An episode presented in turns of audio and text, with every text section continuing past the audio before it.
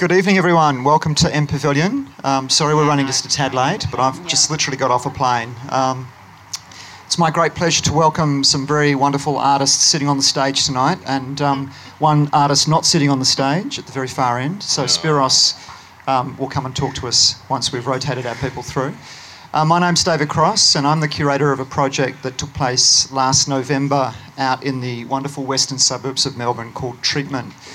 And Treatment was a public art project uh, developed jointly by Deakin University, the City of Wyndham, and Melbourne Water. Uh, and it was a, a, beautiful and wonderful opportunity to uh, invite a number of artists to respond to an 11,000 hectare site in the western suburbs that many people had not been to or, or have not engaged with. But it is an incredibly rich and complex site uh, and it straddles a number of different histories and contexts. Uh, it's obviously the largest sewage plant in Australia, for one thing. It's also one of the largest bird sanctuaries in the world. Uh, it has a whole raft of different uh, aspects to it. And so the opportunity of being able to develop a curatorial project was uh, incredibly exciting. And uh, we began the project maybe 15 or 16 months ago, and I invited six artists, along with my co curator Cameron Bishop, sitting here, to spend uh, a significant research period of time in situ uh, developing a project that they chose that was appropriate. So the brief was pretty challenging to them because an 11,000 hectare site is not something that's easy to engage with, as we could understand. But they did so in a really interesting and complex way. Uh, and one of the key aspects of the project was, for those that weren't there and didn't see the work, was that it was experienced entirely on a bus. So that was another of the constraints or the curatorial frames, if you like, that because of the security nature of the site, uh, everybody who came to experience the work needed to do so on an official bus tour. So the bus was a really important element, and it was something that the artists needed to think through as to how they would respond uh, and pick up on the aspect of the bus. And each of them did it in very particular ways, uh, and again, they're going to invite them to talk to you about it tonight. So the format will be very simple, beyond a very brief introduction from me, just to talk a little bit about the project and how it came about. I'd then like to invite each of the artists. There's five of the six artists are here tonight. Unfortunately, Tasha Noble is in Berlin doing a residency, so she can't join us. Um, and of course, we don't have visuals, so we're going to rely on the incredibly eloquent uh, and rich vocabularies of the artist to try and set the picture for you. Can I just get a, a quick indication? How many people here saw the project? Okay, so we've got a smattering of people that saw it, and we'll, because many people here didn't see it, we'll try and explain it to you uh, in the clearest way that we can. All right, so just very briefly, in terms of the curatorial element of the project, I was really interested in trying to think through how we could engage with a number of the elements of the site. I talked about the bird watching element, I talked about the fact that the sewage farm, it's also got an incredibly complex methane capture facility. Uh, there's all these different elements to the site that we need to think through, but front and centre was the fact that in the middle of this site is an abandoned township called Cocoroc. And Cocoroc is effectively now about three or four buildings, but in its heyday, in the 40s, 50s, and 60s, was a thriving township. I think it got up to about 700 people. Uh, it had sporting facilities, had a football team, as Shane will talk to you about. Uh, it had a whole raft of swimming pools, it had schools. And then, of course, with the advent of mechanisation and industrial change, the need to actually live on site became less prevalent, so people from that area moved out into the other areas of Werribee. And they left this incredibly, uh, it's like a ghost town in a sense, with only a small smattering of buildings left, one of which was the water tower that Megan Evans walked, uh, worked in. And the football oval was still there, but as Shane will tell you, it was in a very dishevelled state. So effectively, Cocoroc was, uh, it hadn't been, uh, hadn't been done up in any way, shape, or form. And what was great about the treatment project is that we used it as an opportunity, and Melbourne Water used an opportunity to spend some money on turning some of these incredible facilities uh, with incredible histories back into a slightly better state of repair. And hopefully that's a process that will continue on. So Cocoroc was really, in a sense, one of the focuses of the project, uh, and a number of the um, artworks took place there it has this incredible legacy. Catherine Bell will talk a little bit about her project with the swimming pool uh, and the ways in which she transformed the old swimming pool uh, into an incredibly different context for her project. Um, And yeah, so the bus tour itself began at the information centre, and uh, Spiros Panigirakis' work took place there. And then we moved across the course of the site, uh, unfolding each work piece by piece. It was a hugely challenging enterprise to try and make the whole thing come together uh, because we had 90 minutes for the bus journey. Uh, and we needed to get through five different bus journeys each day. So ultimately, the project ran across two Saturdays in November, uh, and the audience were pretty much uh, ushered on and ushered off bus a little bit like clockwork. So, on one hand, the challenge of making work in those constraints is that you can't just walk around and aim, you know, aimlessly experience the work as you choose to. We needed to get people around the site with some sort of uh, precision, I guess. So there was a challenge for us to think through how can we make artworks that happen quickly without happening too quickly. Uh, how was it the audience could engage discreetly with each component without feeling like they blurred with the next artwork? All these things were something that I think was a really significant challenge. Uh, and what I think is a credit to the artists was the ingenious ways that they kind of had to deal with a constraint like that. I mean, most artists would usually be making a work around which the audience would turn up and they would engage with it for as long as they chose to. Whereas in, in this instance, uh, we clearly had to make it quite a tight turnaround time. Let's turn my phone off.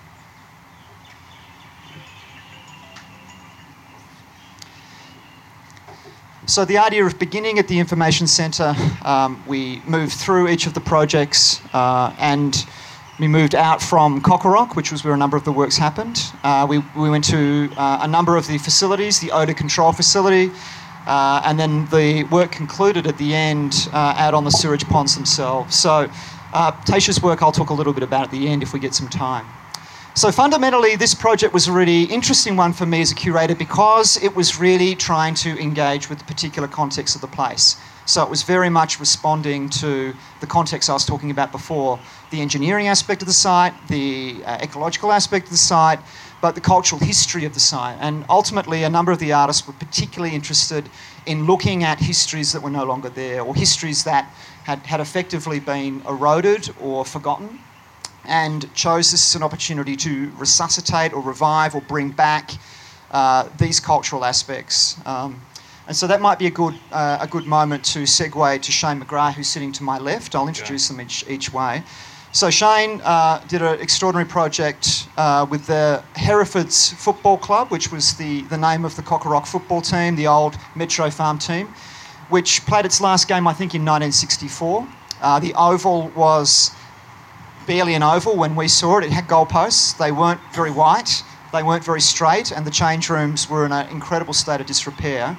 But in his uh, his wisdom, Shane saw something in that particular site. So Shane, I'll pass over to you, and you can talk to us about the work. Okay, thank you, David. Um, oh, thanks, thanks, Dave. Um, as I have a tendency to waffle on quite a bit, just to introduce the process, I've written it down just so I can try and keep to my time. So, um, so.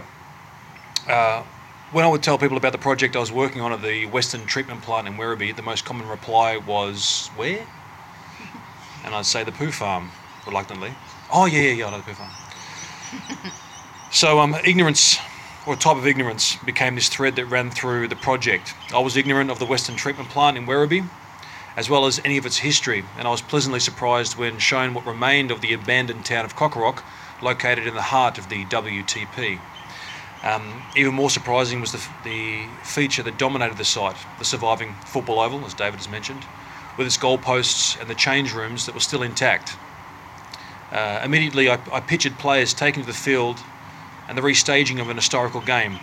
However, two problems almost immediately came to mind. First, the reality of ambition versus budget, a very unsexy thought to have, but a pragmatic one. And secondly, conceptually, it wouldn't be enough to simply have a bunch of blokes repeatedly kicking a footy around in front of a busload of audience members and call it a day. No, there'd need to be a bit more than that, but I was confident a bit of archaeological digging would uncover some treasure. So, who used to play there? What was the history and significance of the team that once called this stinky oval home until 1964? Very little at first was available to me, as I had, uh, had to go, as all I had to go on was a few black and white photos and maybe a team name, the Sewer Rats that name was proved to be wrong. Uh, so it wasn't a great start.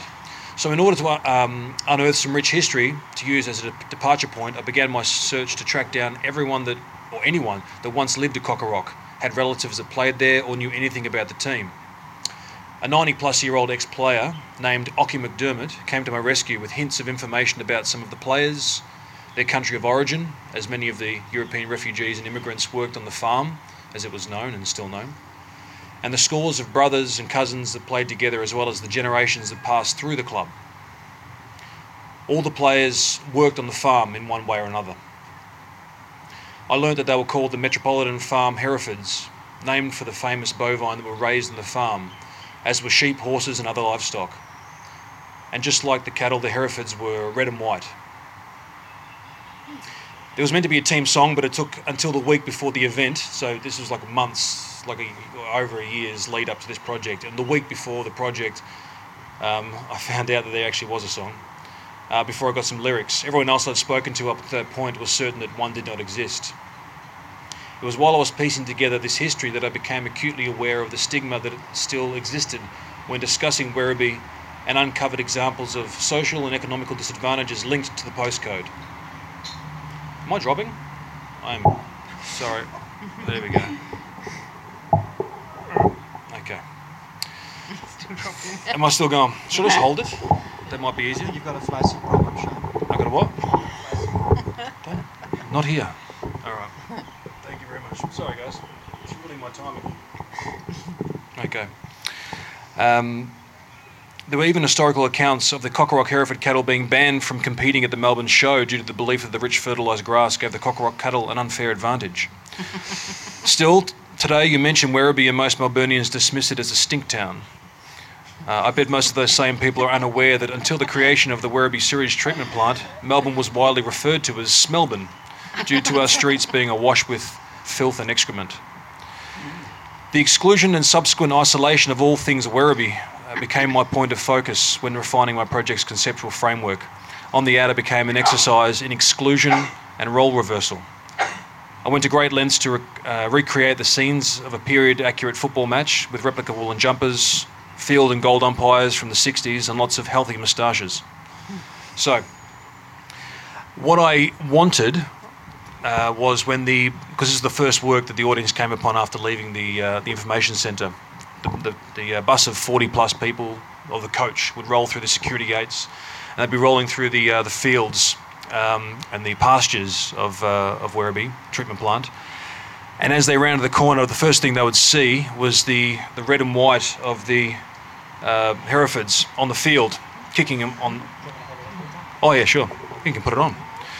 Um, and uh, actually, it's number 10. Number 10 was um, uh, the number for uh, Vernon McCain, one of the uh, elderly gentlemen that I actually got to meet and, and talk at, at length with in Werribee about his days with um, the uh, Metro Farm Herefords.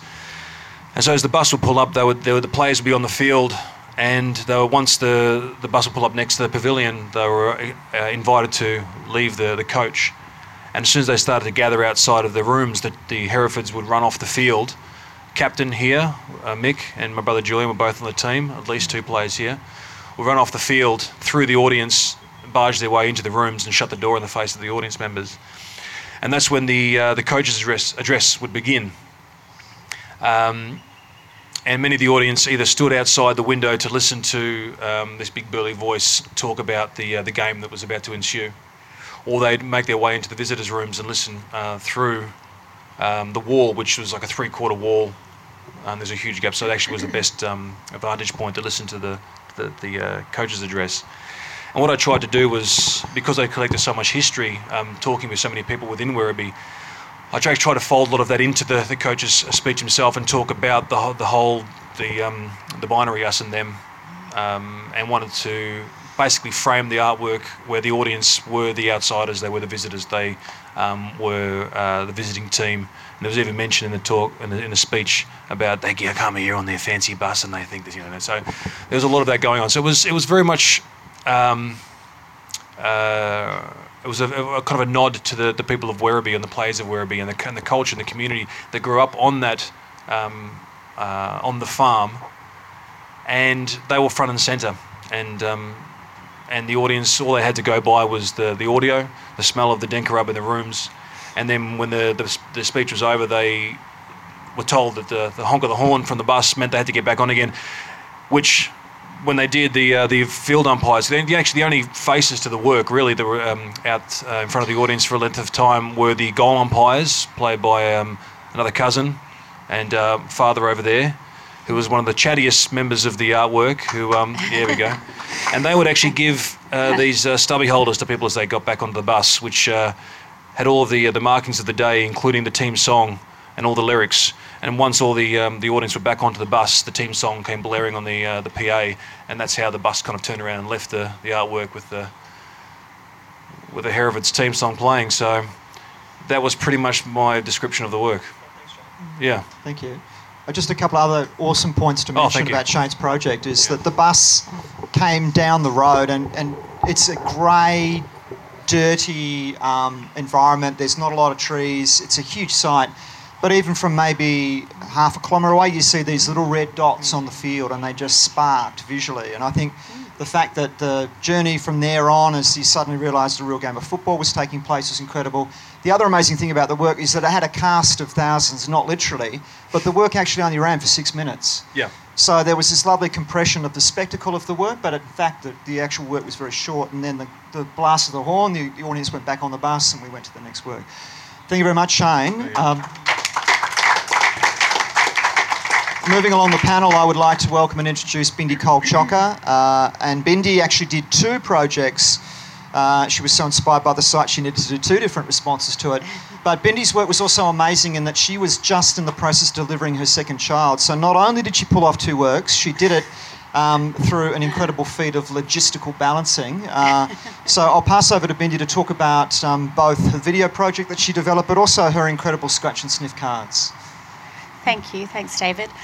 Um, I think I kind of approached um, my work from a couple of different angles. The first was through my Indigenous heritage, which is kind of the natural angle to begin with. My um, my heritage is Wadawurrung, and that is actually my traditional uh, country. And so it was kind of my first thought as I went into the site um, to look at it from that perspective. And and of course, from that perspective, it was amazing. And I was fortunate enough to also be doing a six month residency there through uh, Wyndham Council as well. And I had this kind of access to this amazing place um, that is huge, bigger than Malta. And I could just go in there on the weekends by myself and drive around. And I could spend hours in there. And it kind of just felt like it was mine. And I d- quickly developed this sense of ownership over it myself. But the more time that I spent in there, the less, for some reason, the less I was interested about the the kind of Aboriginal aspect and more interested in how it was inspiring me, mostly through nostalgia. And I think for a lot of people, that's what happened. There was this kind of nostalgic aspect to the site. Firstly, because I. Um, grew up in Melbourne, and so like like you, I kind of uh, always knew it as the Poo Farm and Werribee as this kind of place that um, was where the Poo Farm was, and and so the biggest thing that came across to me, of course, was smell. And as you go around the site, there are certain areas in which you can't smell anything, but then there are certain areas in which the smell is overwhelming. Um, and for me, particularly being pregnant, at times it was really, really full on. I would hop out of the car and was like, um, and then the other thing that really kind of made me feel something was this idea that I was allowed into something that is completely off limits to everybody else. You know, like a prison, it has this kind of sexy I sexy kind of mystique to it. It's like nobody gets to go in and what's actually in there and it reminded me of my childhood and Willy Wonka and the Chocolate Factory. Um, and I felt like that I was exploring this kind of chocolate factory where, and particularly from the original movie, where there was this place that was so exciting to children and you wanted to get in there desperately, but there was this dark undercurrent. And once I kind of had this feeling and these thoughts about um, the treatment plant, that's all I could think of was that I was kind of living within the chocolate factory. and so my work then stemmed out of that inspiration. And the first thing that I made was um, scratch and sniff cards. Uh, and I think I really wanted to mess with people, and I, in the same way that the Chocolate Factory did in the movies, um, you know, with the uh, the wallpaper particularly that you would scratch and sniff, and it would have different amazing flavors. And so, the other thing that excited me was that I was more interested in the industrial side of the plant as opposed to the natural side. In some ways, they were the bits that I found the sexiest, with the big plants and the um, the ponds that are covered and the methane capturing. And there was in particular one big plant that. What's it? What's the official name of that plant? I call it the de-stink plant. Oh, the odor, odor control. The odor control facility. And so, because I spent so much time there myself, I just renamed everything and had all these names and. Um, and so the first site that I engaged with was the de-stink plant, and I created a scratch and sniff there, and that's where they capture the methane and they convert it into. Um, there's some bacteria in the plant that eats the methane and takes the smell away. Is that right? Yep. And so I kind of created this scratch and sniff there that when you scratched it, you would smell chocolate. Was that chocolate? Cinnamon. Gingerbread. cin- uh, cinnamon. Cinnamon. Cinnamon. It was cinnamon. Thank you. Cinnamon. We went through a number of different options, but cinnamon was what we settled on. And so I think uh, I, had friends of mine go on the tour and they were scared of my scratch and sniff cards. they thought I was going to make them smell horrible smells, but I wanted to kind of make different associations. And then the second part was the, uh, the ponds, where all the sludge is um, gathered and where they capture methane to turn into electricity. Yeah, and so the whole plant is powered by methane electricity. There's no actual electricity going into it, which is an amazing fact. And I created another scratch and sniff card for there, which was chocolate. Um, and so people are looking at this sludge and all of this stuff, but smelling chocolate. Um, and then the the second work that I did was a video piece, uh, and I managed to get my husband to come in with me because I needed to film, and and we drove around filming the site, and I created a video that was reminiscent of the Chocolate River boat ride from Willy Wonka when they kind of go in and everything speeds up and it gets a bit crazy and a bit dark. Um, and so I kind of created this abstract style video of the site that was inspired by by that. Um, yeah, I think that's it. Fantastic. Thanks, Bindi. Thank you. the, we all had to go and do tours, um, and we did a number of trips through the plant. And I think one of the things that Bindi picked up on were the aerators, and she- she was talking about the chocolate churners, but they were these incredible 1960s industrial churners. They are huge. There must have been about 60 of them in a pond, maybe one kilometre long by about 800 metres wide. And it is just like this incredible chocolate churning facility. Um, unfortunately, it didn't quite have the smell of the chocolate churning facility. But um, again, that site was really particular. So you saw them in the distance and you looked at the card and then you scratched it. So yeah, it was great. Right, it's moving right along. Uh, I'd like to welcome and introduce Megan Evans to talk about her project. Um, well, I live in Werribee, so I've been the um, the recipient of all those jokes about Werribee when I moved there um, 15 years ago, and um, I knew the plant when I moved there. I thought I the I really want to be able to do a project on the plant. And the first time I went out there was actually a little bit before we all went out as a group, and um, and I knew immediately when um, when um, David asked me to be involved in the project what I wanted to do, and it was the the water tower. And the water tower is this amazing. It's really beautiful, actually. To me, it's really beautiful. It's a, um, a 19th century um, bluestone construction that holds a big metal water tank on the top of it. And um, it's got all these sort of arched doorways that are filled in. And it used to be in East Melbourne, just opposite where the Australian Catholic University is now. And it was the very first collection point for water in Melbourne. And so I took that as a starting point and saw it because a lot of my work is on um, the impact of colonisation. So my work asks the question, what, how do you take personal responsibility for the impact of colonisation? And I ask it from my own perspective because my ancestors were um, colonisers in the early 1800s. And so I took that from the perspective that that water tower was enabled the, the, um, the growth of colonisation to happen.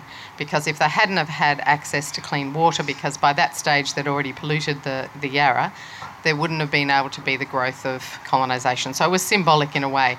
So I took that as the, um, the starting point for my work and I um, did a sound piece that was mostly running water because the um, the inside the tower these great big large pipes where four large pipes that had normally would have had water rushing down them. So I created this sound effect of of water, which is really just water running down my drain pipe at home. and um, and um, I also included occasionally different sort of quite creepy sounds like gunshots in the distance and the sound of a um, of a song which was um, a waltzing Matilda that was played on one of those little uh, miniature sound things that you play in music boxes. And so that was sort of a creepy environment in there. And then inside, in all the different arches, there were sort of white um, uh, wooden panels. And on each white wooden panel, there were 12 of them. I included all these little miniature museological installations of Victorian objects and um, lots of red beads. And I also included a whole lot of red beads coming out of the Furphy water tank, which is also outside the water tank. And um, so it was sort of a very um, atmospheric environment where people went in um, with without really knowing what was in there, and um, and and oh, the other thing, the other element was there were two. There was a, a panel on the outside of the water tank that was a historical, a sort of roughly contemporary. I think it was probably in the um, 80s. It was written a contemporary descriptor of the of what the water tank was, which described it as um, something that was you know this wonderful thing, this wonderful um, piece of construction that was built in the in the early 1800s. And so I did a, a, a replica panel, which talked about the impact of that of colonisation. I had a map of all the massacres in Victoria, and I had a whole lot of um, a, a quote that was actually a very potent quote by someone from that era who was a settler and who wrote about the fact that, um, what, what, was the word he used? Um, that it was, it was widely known, I can't remember the exact words, it was widely known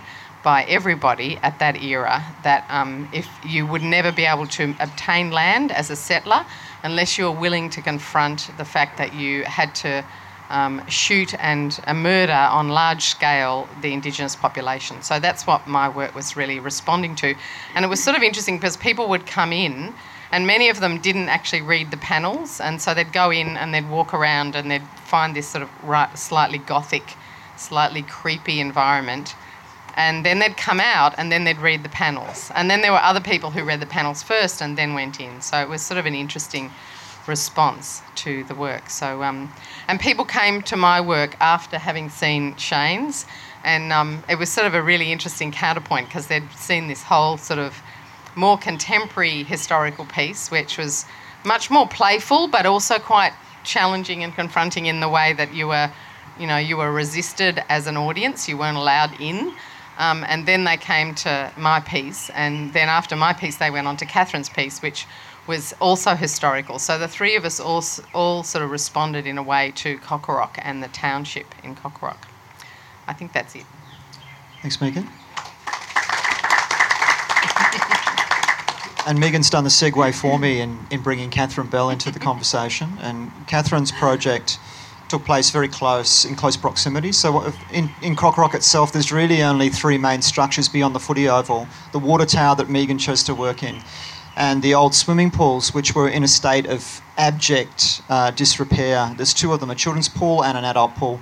And next to it, immediately next to it, were the change rooms, uh, again, which um, had been pretty much left to rot since they were last used in the early 70s.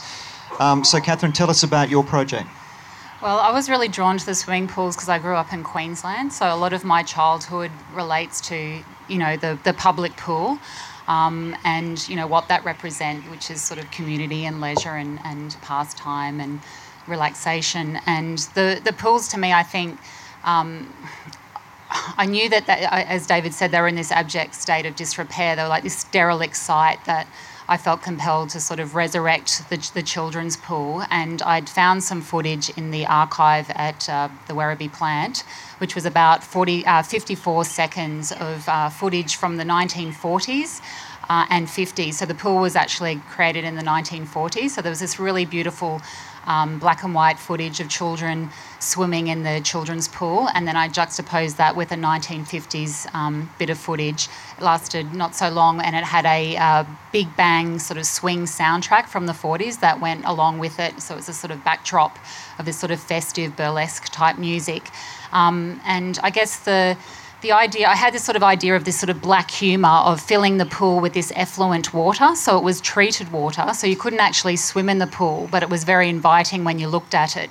Because um, I thought that you know you think of a children's pool and it's pretty close to treated water because it's a mixture of chloride and urine and you know what. So I quite like that sort of humorous element of creating this sort of oasis amongst this sort of swamp-like. Um, sewerage plant, which I imagined that the, the families would have really, you know, utilised. And when you see the footage, there's often like 40 or 50 people. And I always have this phobia about public pools because it's like swing with people you don't know, you know, strangers, and all your bodily fluids are sort of intertwining in the pool. And it's you're sort of in there to get refreshed, but you're not really refreshed because you come out with chlorine and stuff. So all of that was sort of factoring in my mind as I was sort of resurrecting this children's pool. And I like this idea of sort of public art that's ephemeral and you sort of experience, you have this discovery of going down the rabbit hole. And there was this footage projected in the back of the change room. And it was like this multi sensory space because the people would walk into the change room and it had this really pungent smell of like compost because there was all of these rotting leaves and, you know, possum poo and rat poo. And, you know, they'd found like a 10 metre snake in there just before we'd sort of set up the show. So there was all these vermin living in this space. And so the footage was sort of projected on the back wall and you came into that space and it was like you're going into this porthole into this sort of time warp of where this I, I guess the 40s and 50s I imagine it because that's sort of my parents age of this really sort of utopian time that's sort of you know carefree and you know simplistic. And so I really like this idea of you come into the space and as a viewer you would you know experience the era. And I think as an artist working in a sort of a public art um, intervention that you want you want the viewer to come away with some sort of understanding of the community that was there but also as an artist you want to leave your sense of the lived experience in that space and I was sort of reflecting on it today and thinking how um, there was also this sort of subsidiary show at the Wyndham Art Gallery, and I remember Cam said, "Oh, you know, you've got to ring up the, you know, the the, the contractor at the the Werribee site to talk about the colour of paint you want to use in the pool." And and I thought, oh no, okay, I'll ring him up. And he didn't answer the phone straight away. And I left this really long winded message about the colour of blue that I wanted. And it was just this full on neurotic rave about the colour of blue. I was going, you know, I want, I want it to be like this sort of pastel blue that has a mixture of white in it, but I don't want it to be like the Olympic pools you see in the Commonwealth Games or the Olympic Games, you know, with, you know, because that's a darker pool and it's indoors and it's an outdoor pool. So I want it to sort of be like this Miami Vice sort of Gold Coast type, put it sort of feel of a pool of the blue. And I want it to be like a, you know, like a sort of a sky blue because the sky's reflecting on it with a bit of sort of sapphire in it mixed with a sort of chalky white. Because remember when you're in a public pool as a child and you walked in there and you sort of like felt that chalkiness of the bottom of the pool? I want that sort of effect. And it went on for about 10 minutes. I'm thinking, oh my God, this contract is going to think I'm such, you know, an erotic sort of, you know, artist talking about this colour of blue. But then I thought, it's amazing how a colour can have an effect on you and a swimming pool, an experience of a swimming pool as a child can have this effect on you when you're growing up. And I thought that's that's the sort of feel I want the viewer to experience when they go and view the site, as well as looking at the footage. And you know, I didn't want it to be too heavy-handed with the nostalgia, but at the same time, you know, I sort of hear, I listened to my parents talk about this really simplistic time, and I had this footage of children from that time. So I wanted to convey this, I guess, this sort of, um, you know, sense of the community with it, but also the experience of working in art, art, as an artist on that site was that we sort of created a community as well because you know as artists going there and we would often go on to many site visits like you really i really felt like i connected and bonded with the staff there in terms of talking about the place and i had a lot of um, uh, dialogue with the uh, archivist there, Paul uh, you know, because he helped me um, collate the footage. So I felt like through that project, I not only collect, um, connected with the community at that particular point in time, because I was looking at that sort of 1950s and 40s time frame of when the pool was being used, because that's the footage that I had, but I was also creating a sense of community through the um, staff that I was working with, and, and, obviously the curators and other artists. Um, so I really like that sort of uh, subsidiary ads- aspect of the project in terms of a. Um, yeah, like a, an experience as an artist on the project. Um, yeah, so that's all I really have to say. Oh, do you, Spiros, do you want to come up here? Oh no, we can go like oh, we'll do the. No, I can certainly vouch for come that. up, come up I'm not. come I'm not. I'm not high enough. Catherine Oh, was yeah. very neurotic about the colour blue. I can certainly vouch for that. Um, but I, I think one other thing, Catherine, just I know that you won't be able to reply, but we'll come back to you, is the contrast between her modified children's pool, which was pristine, it had been perfectly cleaned, it had been painted and filled with water, and the adult pool, which had dirt and grime and, and rot. It was the contrast in a way between the children's pool and the adult pool that also made the work incredibly profound because the viewing station that the audience could see the pool from uh, was equidistant between the children's pool and the adult pool. So it had this lovely connection between the old and the, and the present. All right, thank you, Catherine. Um, Spiros has joined us on stage. Welcome, Spiros. Hi. Hi. Spiros Panigirakis' project uh, was the very first work, and just by way of a very small introduction, it took place in the Information Centre, which is this kind of incredible modernist building. And I think when we did our first tour, Spiros was incredibly excited about the sort of retro modernist style of the Information Centre, which also has a number of displays. Uh, there's, there's old um, water displays from the Melbourne Museum that are there. So it actually functions as a sort of information centre for, for children mostly. But um, Spiros's interest in that particular site sparked early on, and he, he continued to work through it. So, Spiros, talk us about that work. Uh, hi. Um, so my work was titled Scarecrow, um, and in a way, there are multiple elements to the project that collide, and in some ways don't make sense. So, I, I guess there's a difficulty in trying to um, explain this in a kind of talk, but I, what I'll do is I'll unpack the separate elements. Um, and I guess first you can kind of start with my observations regarding the site. So, as David said, I was really interested in the kind of late modern architecture. It felt very derivative of, say, something like a Frank Lloyd Wright. But even though it was kind of built in 79, um, I was kind of interested in how the foyer um, of this space is also the kind of administrative wing of the treatment plant, and um, and how organised. Um, how this is a space of organisation, how this is a space of the organisation of labour, um, and what really um, what I really was interested in when I was um, when I was visiting the site was how all the workers were wearing high vis vests. So when you um, if you work at the site, you have to wear a high vis vest um, for OHS reasons. So I was kind of interested in the high vis vests. I was interested in this as a space of the administration of labour. Um, and on one of the, I didn't go out into the field very much. Uh, Um, I went once or twice, and when I saw the, um, there were these bird perches um, out in the field, and these bird perches were for the pied cormorant, and they were breeding perches. And I later found out that these breeding posts weren't very successful, and I kind of liked that as kind of like this idea of sexual dysfunction. Um, so let's put that aside for a moment. And then there's, um, um, and then the the foyer itself is a space of lots of infographics and logos. So um, there's a huge model, um, primarily made out of um, um, different shades of blue perspex, which describe the whole sewerage system of Melbourne. And this used to be out in Spotswood, and it's a huge model of the sewage system, and tries to make sense of the complex system of, um, that it is.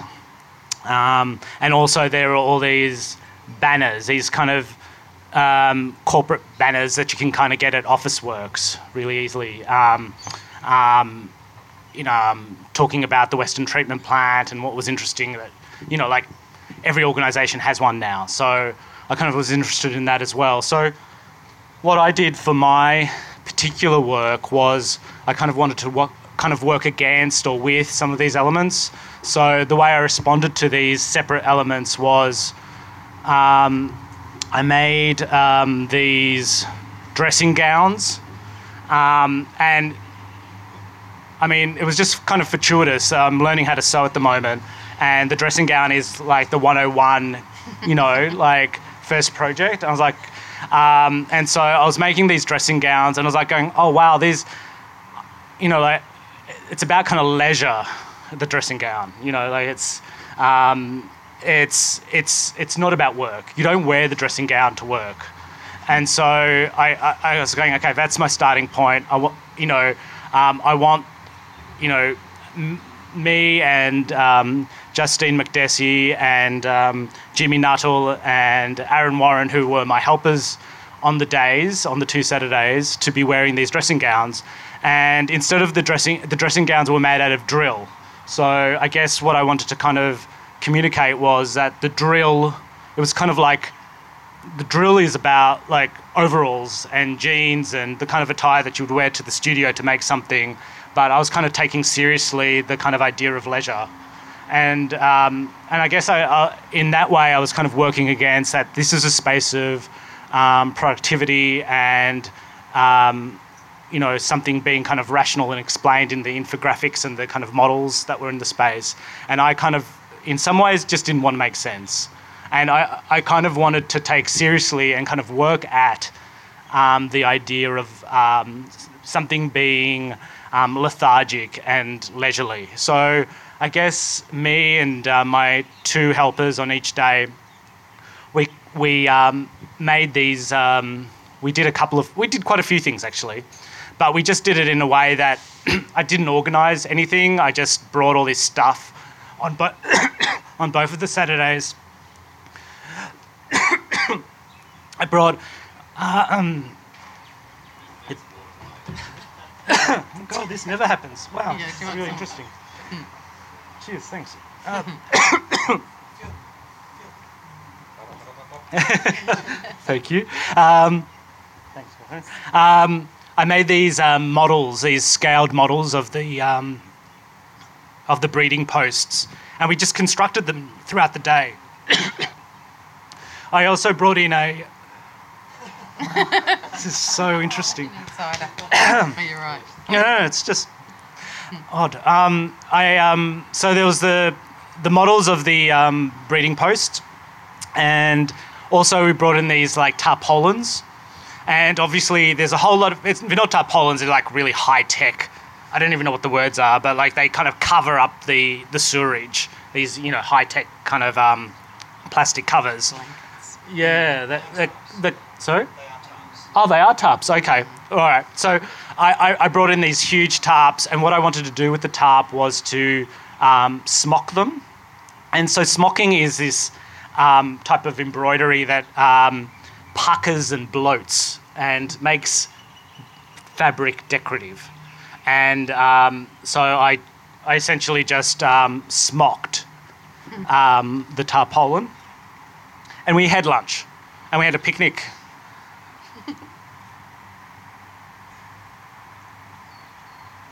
And I guess that's about it.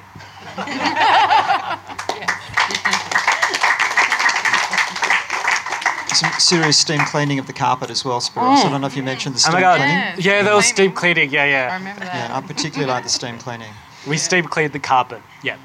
Folks, I'm going to open it up to conversation in a moment, but I um, am conscious that Tasha's not here and Cameron Bishop is. Um, uh, he's going to unfold her extraordinary project, uh, which was, in, in a sense, I'm trying to describe how we would put it into words. It was like a cosmic poo opera.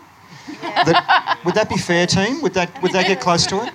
And it took place in on the sewage ponds itself with a cast of about four or five performers in these extraordinary David Bowie-esque early 70s costumes, uh, where the bus drove through and, and these series of activities took place. But Cameron, I'm going to pass to you to try and unfold that one. That's um, going to be a pretty difficult thing to do. Thanks, David. But um, anyway, I, I was I was prepared to some degree because David uh, was well at, at 2 p.m. I think this afternoon rang me and said you're going to have to take control of this event because I'm in Auckland and the plane's running late. So I did actually prepare some some notes, and I particularly about Tasha's work. So I might refer to those a little, but I, I would say about the project generally is that there were a number of stakeholders in, involved. Uh, they being Melbourne Water first and foremost, Deakin University, which initiated the event alongside Wyndham City, um, particularly particular members at, at um, of the Arts and Culture Unit there. So too the Wyndham Community Cultural Centre uh, or um, Foundation, uh, as well as Creative Victoria, and there was one other that escapes me. If anyone can remember, that'd be great. But I think they should be acknowledged not just for the the various interests that they represented, and actually put pressure on us to um, to manifest in the project, but also for the fact that it made for some very delicate curatorial work, and at times I felt like I was more of a diplomat than a curatorial driver, which was David's responsibility in the project. But uh, from blue paint to uh, cosmic poos in the middle of the, the aerators, which is a very dangerous area of the, the, the facility, it was constant negotiation with this, um, this, this large scale and what was public but now private utility, which basically takes care of a lot of Melbourne's waste, um, our shit. And it's why we wind up the windows as we, we drive we drive by. But um, no, that's right, exactly. it's the it's actually the um, the market gardens that surround the plant that, that create that that scent and that smell. So you can you can take that as gospel. Uh, you can take it as science or as something that the people that work there believe. Um, I'll leave it up to you. Tasha Noble's project was called Passage, and it was the um, it was at the southern eastern edge of the of the bus tour, or the plant, and and it uh, kind of almost capped the, the bus tour. Her project took place at the the aerator ponds, as mentioned, which is a technology that removes nitrogen and helps oxygenate the sewage. The actual journey through the landscape to get from the odour control facility, which is where Bindi's work was, through open paddocks and fields to the pondage technologies gives you the impression of moving into a post apocalyptic kind of landscape, which Tasha took full advantage of. There were long negotiations around the work due to its proximity to the aerators, off of which, if the wind was blowing in the wrong direction, sewage in about its third stage of treatment would be sprayed onto anybody nearby. The work was choreographed to the, to the movement of the bus the fantastical characters, as David's kind of alluded to, um, uh, that Tasha had the performers inhabit were made from old gas suits that Melbourne Water donated to us, and which Tasha adorned with adorned with sequins, glitter, and other other materials, so they became like kind of disco camp disco astronauts. There was this large inflatable cosmic scatological object, basically a large poo that you encountered as you entered this site. It was then that the other suited characters moved in concert with the bus to rehearse, make public, and celebrate the production of excrement using glitter, which was removed, which was removed literally from one of the suited performers' rear ends. This project is hard to explain, but she used these fantastical figures to actually bring us back into a very human dimension the nature of sewage and where it comes from. Um, and it was from there that we travelled back up the road and back towards the Discovery Centre, where we encountered one last, one last small project, which was a, a desultory figure sitting in an old pebble bus stop from the 1960s with his Herefords jumper on, uh, possibly drinking a beer, listening to the radio, and hanging his head in uh, abjection at the fact that his team had probably lost. and that was that was that. It was back to the, the Discovery Centre after that. Thanks, Cameron. Folks, I'm conscious that there may be some curious um, thoughts going on in people's minds about this project, particularly for those that didn't see it. Um, there are many people here that did, but I think it'd be a great opportunity to open it up. I'll give Cameron said he'll, he'll roam in the audience and you can use this mic to ask questions, but um, particularly interested in, in responses to either A, the individual projects, or B, the challenges of trying to make public art projects that are ephemeral, that are temporary. Uh, public art projects that are engaging in a site like the Melbourne Water Treatment Site, which is obviously a government enterprise, and a site that has very rich and complex histories. So let's not kid ourselves, as Cameron said before, uh, we were engaging regularly in high end cultural diplomacy just to try and push some of the projects through. And I think that, again, is, is the staple material of what we do in public art is how do we negotiate stakeholders and how do we take people with us because artists are wanting to push the envelope and, and make very challenging and, and exciting statements and stakeholders are often very anxious about the nature of that partly through security and, and, engineering factors and safety factors but also through the fact that they have a, a very particular sense of the meaning of that site. So, um, if anyone has questions, please raise your hand and I'll get Cam to bring the microphone out.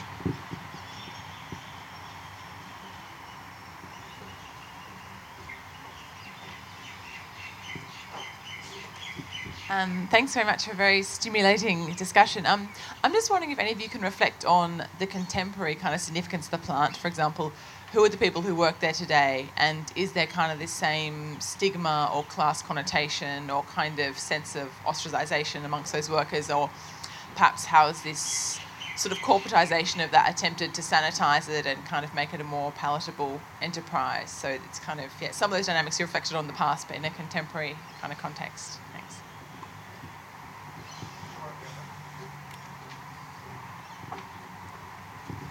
Thanks. A lot for the question. Um, by way of answering it, I think there are 23 full time employees there now. There used to be 700. So immediately there is a very small group of people. And one other, other thing that I could say, by way of being slightly elliptical in answering your question, is that the majority of the staff have been there for nearly 30 years. So this is an organisation where people don't leave. Um, they love that place. Uh, they love their job. Um, it's no longer clearly a kind of blue collar working class space because most of the industry has been industrialized to the point where I think many of the staff are engineers. Uh, so it's it still has you know legacies of, of, of, the of the work in the past, but yeah, I think it's a very different staff profile. Uh, but what definitely struck me, and I don't know whether any of the artists would want to pick up on this, was that the workers there are incredibly passionate about the site and they're very conscious about the stigmatisation of the smell and the poo and what it means to be there. So they were at great pains consistently to tell us, as Cameron said, that there is no longer any smell at Werribee. Um, the smell is coming from the market gardens because they have this odour control facility and, and whatever.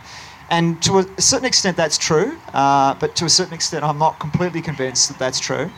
Uh, but at the same time, they were hugely supportive, and I think everyone on the stage would agree that the support that we got from Melbourne Water in terms of being able to, to access history, Catherine getting access to the video, um, Shane getting incredible access to records and histories about the football team.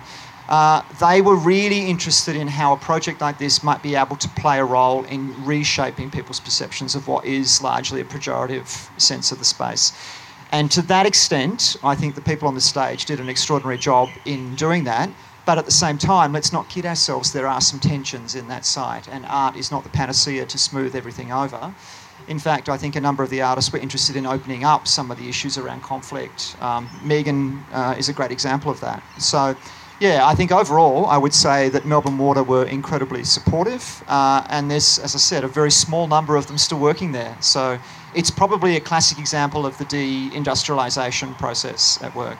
Yeah. And and and I'd also comment on that in that because um, I live in Werribee, and it doesn't smell, just so you know.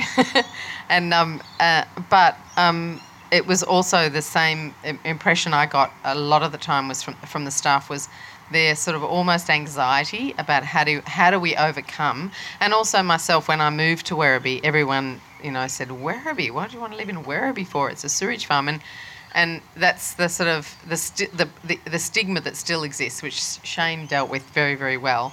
The stigma still exists for people, but it is changing.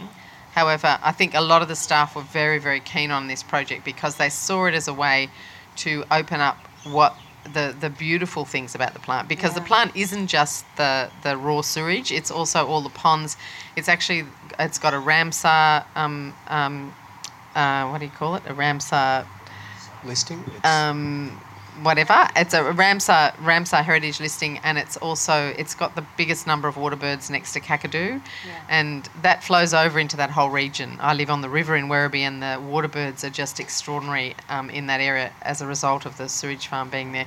There's a lo- lot of really beautiful, beautiful like. When I went out there, I, I was just stunned by the beauty of the place. More than the, the little part of it that is the raw sewage, is the beauty of the place is extraordinary. I mean, I think the, I mean, the whole thing is really, it's a beautiful site. Like mm-hmm. the, even, I mean, the industry, the landscape.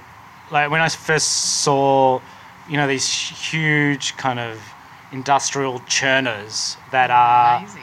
you know, how how many meters high? Like, you know, 10 meters high. And it's just, just these this amazing industry that you just don't drive by you know um, um, very regularly. And when i saw the the bird perches i was just like you don't have to do anything to that. You just take it. It's just like it's just um, you know it's like it's a sculpture in its own right you don't need, need to compete with it you just leave it alone and you put it somewhere else like or something Also, I think the staff that, like, because I spent quite a lot of time with the staff there too, and the more that I fell in love with the place, the more excited they got. I noticed they just kind of wanted to do more and more for me as much as they could, anything I wanted, because as I developed this passion, it just echoed their passion, and they appreciated that. Because I got, I got s- a request. This is ridiculous. Here, do you want to use this? That's all right. I actually got a request from um, uh, from the staff. It was passed through. It's like those um, stubby holders you've got. Um, do you reckon we could have maybe a couple of dozen of those? Because I think in the in the in the canteen, there's all these guys walking around with their stubby holders and, and, and whatnot. Um, I quite I quite like the. I also lamented I think the loss because I actually got to speak with uh, quite a lot of people who either grew up on the farm or had relatives that lived on the farm, and so many stories that I couldn't fold back into the work. It's just there's, it's still got I think it's got rooms to just keep going and going, but it was that the his- the um, the member of staff who was in charge of the the history of the plant knew a fraction of what I came across, and it wasn't because it was completely lost because I ended up treating it as such at the start, but it just came down to talking with people who were from Werribee, and I actually got all these calls out of the blue every so often. Uh, are you the guy? you the guy that's uh, asking about the Herefords and such? I've been meaning to call you for a while and stuff. You know, my brother played for this. My cousin went to Werribee and played for the Tigers, and my my mum used to wash the jumpers of the team and, and all this sort of thing. So it was, but everyone seemed to be around the age of late 80s, early 90s, and um, well, more more than one occasion, I had uh, someone say, "Well, if you'd been asking these questions six months ago, there would have been more people around to tell you." Um, and so I seem to have caught it right on the cusp of these oral histories, which I was able to try and utilise. And I'd, I would have liked to have folded more if I could, um, but there was some tension there because of this um, this Willy Wonka gated um, community, this, this facility going on that no one could get into. A number of the um, the original residents who I spoke to um, lamented the lack of access because they used to be able to just go straight down to the water from the from Werribee town or you know Werribee Major itself, jump on their bikes or, or their buggies or in the car and drive down and have a bonfire on the beach and all these things they, they uh, could no longer get access to. Um, so there's so much more. I'm not quite sure what the point is I'm trying to make. It was just there's just yeah it was just so it was so very very rich and yet we had like five minutes to kind of get across something that was quite significant. So um, it was a challenge, but it was also very rewarding. So oh we we should publicly say thank you to you guys as well. Thanks for asking Yeah, us. thanks, guys. Cheers. Absolutely. Um, just one thing I- I'd like to say too is, it, and it is an acknowledgement of the of the curators, is the beauty of the way the bus tour w- worked, and um, the the the way they planned it was brilliant. And what also happened was there there was such a lovely mix of both the old residents from Werribee, old old people who'd lived on in Cocoroc, and also local Werribee residents, and then Melbourne art scene people, and this beautiful sort of interaction between those two groups of people on the bus tours. So it was a real that was a real delight as well. That they sort of had this fantastic mix of audiences.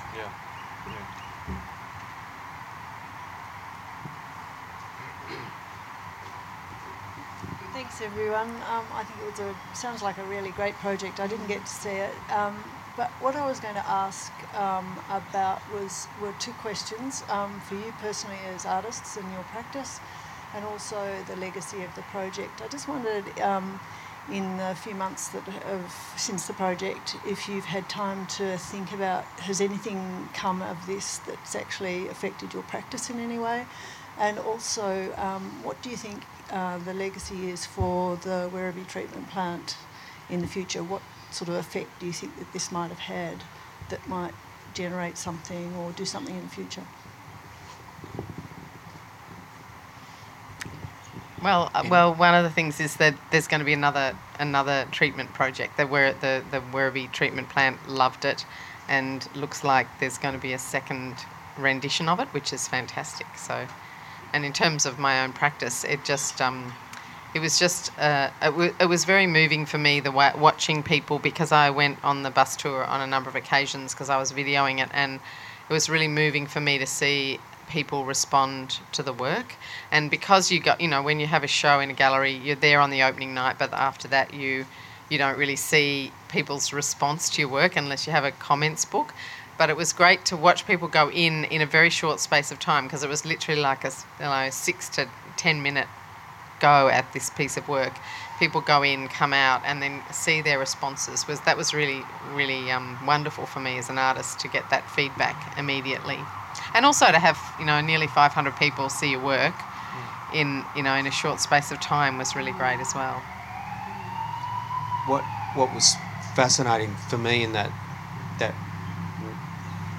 that time between the two iterations of the, the projects on 14th of November and the 21st was the way some of the works evolved and didn't remain static. Like like for Spiro, something something different emerged on the 21st uh, as opposed to what happened on the 14th. And with Shane's project, he was doing five performances during the day. What actually happens to that that work as something that you might be able to describe in very dis- static ways using language or to photograph and document. But what happens to the sensations and feelings around that work of the performers themselves, as much as what they're giving off to the, the spectators?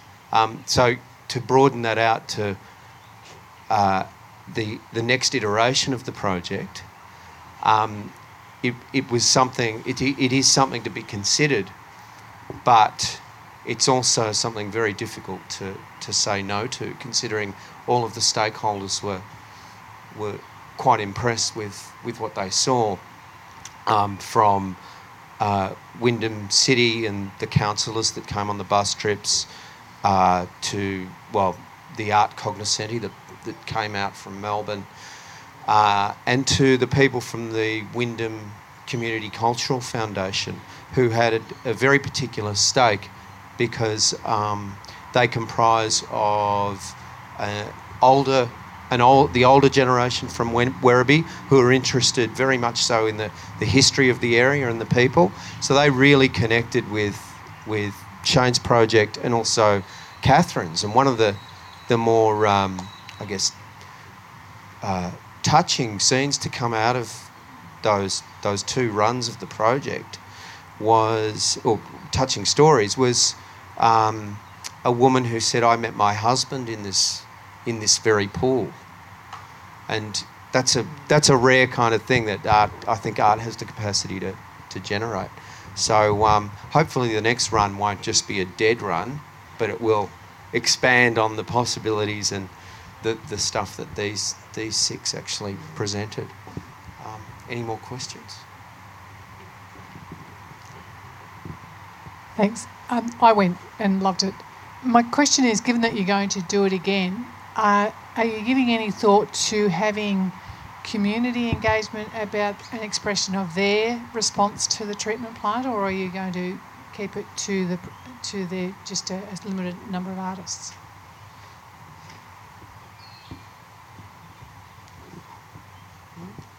Uh, I, I, I don't want to give give too much away about what, what might happen next time. Um, uh, we are, having said that, the structure will be slightly different, and it and it will um, include uh, the river precinct, which is which is exists between the Discovery Centre and um, the Wyndham Art Gallery. We want to activate that space. So I think that certainly has the potential to to engage the the greater community in the actual pro- art project itself. Yeah. And if I could, just I, I was asked. Well, I, I gave a talk. Um, have you mentioned uh, treated?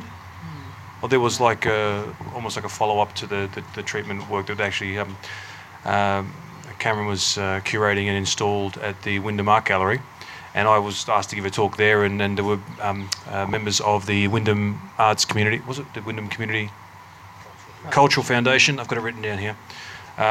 And uh, one of the questions was asked, like, is do you think will this act, will this be um, available to us? Will we have access to the information, and the histories you've collected that we haven't necessarily seen um, uh, in the work? And um, I know in the case of my project, there's definitely um, um, legs to take it further and turn it into something else. And and because, like I said before, a lot of the the um, the, the oral histories I got from people who are quite elderly, there's definitely an opportunity there to try and collect as much as I could to then turn it into a, another work and just the way it's framed around sport. I didn't even mention the whole crossover between the art and the sport. There's this kind of this really suspicious kind of crossover. I think that kind of exists where if it's like sport related, then it and it must be low art or lowbrow or somehow. But the there was something about the um, the link to the, the, football team that sparked interest in everyone we spoke to, and um, and uh, I think it has the opportunity or the, the potential to take it further um, elsewhere. So um, yeah. Yeah, okay. Folks, we might um, draw proceedings to a close. I thought I might just finish with my favourite story that I learnt in the two years. Um, another question. Was there another question? Yeah. yeah, I was just following up on this last one actually. It was on the involvement in the community. I toured it out there, I didn't see the show. It sounds fantastic, well done to all the speakers and so forth. Uh, and, and having lived out there a long time and being highly involved in the education community, it's it was a shame a lot of schools couldn't see some of this stuff. So perhaps next time, given that you are contemplating something else and maybe other spaces are going into to be involved, can we get some of this out to schools? Mm, great. Thank you. Um, so, folks, thanks very much for coming. Can we just thank our wonderful panelists um, and speakers? Uh, very briefly, I'll just recount that we, we, we learned so many things about this plant that we're all experts in sewerage and engineering and the like. But my favourite Cocoroc story was that in the 40s and 50s, they used to put raw sewage around the fields. So before they had the treatment um, aerators and the ponds. And what used to happen is that in the evenings, um, all of the men who worked in the fields would go back out onto the sewage ponds and they would carefully comb the ponds looking for jewellery and gold rings and precious valuables. And the women of Cocoroc had the finest collections of jewellery in the whole of Australia. Thanks, everybody. And also fa- false teeth. Yes. Thanks for coming.